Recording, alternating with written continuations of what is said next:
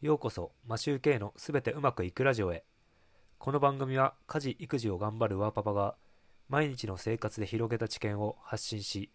聞くだけでポジティブに成長できるというテーマでお送りしています。皆さんいかがお過ごしでしょうか？マシューケイです。今回はオンラインで学校の学習は完結できるのか？というお話をしたいと思います。以前 Voicy でちきりんさんが日本はまだ無駄が多すぎということで学校教育の無駄の話をしていました。なぜこんなに IT 技術が進歩しているのにもかかわらず学校に集まって授業をやっているのか。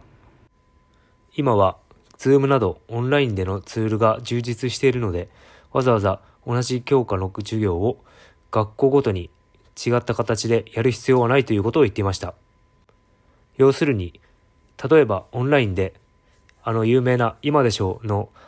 林先生のような方に授業をやってもらってそれを全国各地で見ることができるようにすればいいんじゃないかという話でした。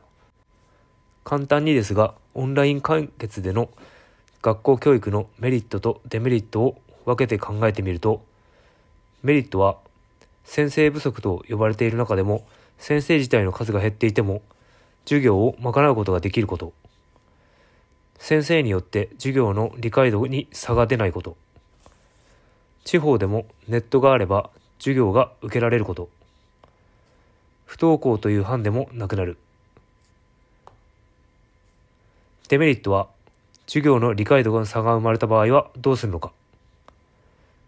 実務的なもの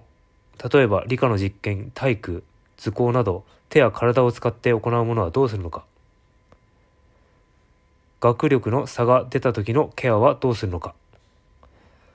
サクッとですが簡単に考えてみてメリットとデメリットを出してみました。便利な点もあればオンラインだけで完結は難しい点もあると思います。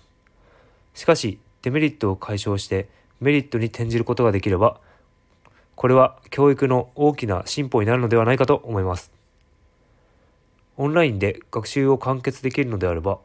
特に学校に行く必要もないので地方であったりコロナのような自宅待機の環境になったり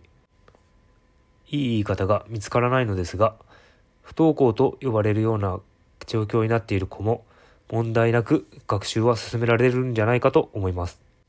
あと学校での勉強に関してで言えば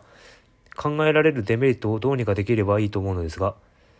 人間関係の構築の訓練などを考えればまたそれは別の環境が必要で実際に人と会う場面は必要になってくるんだと思います。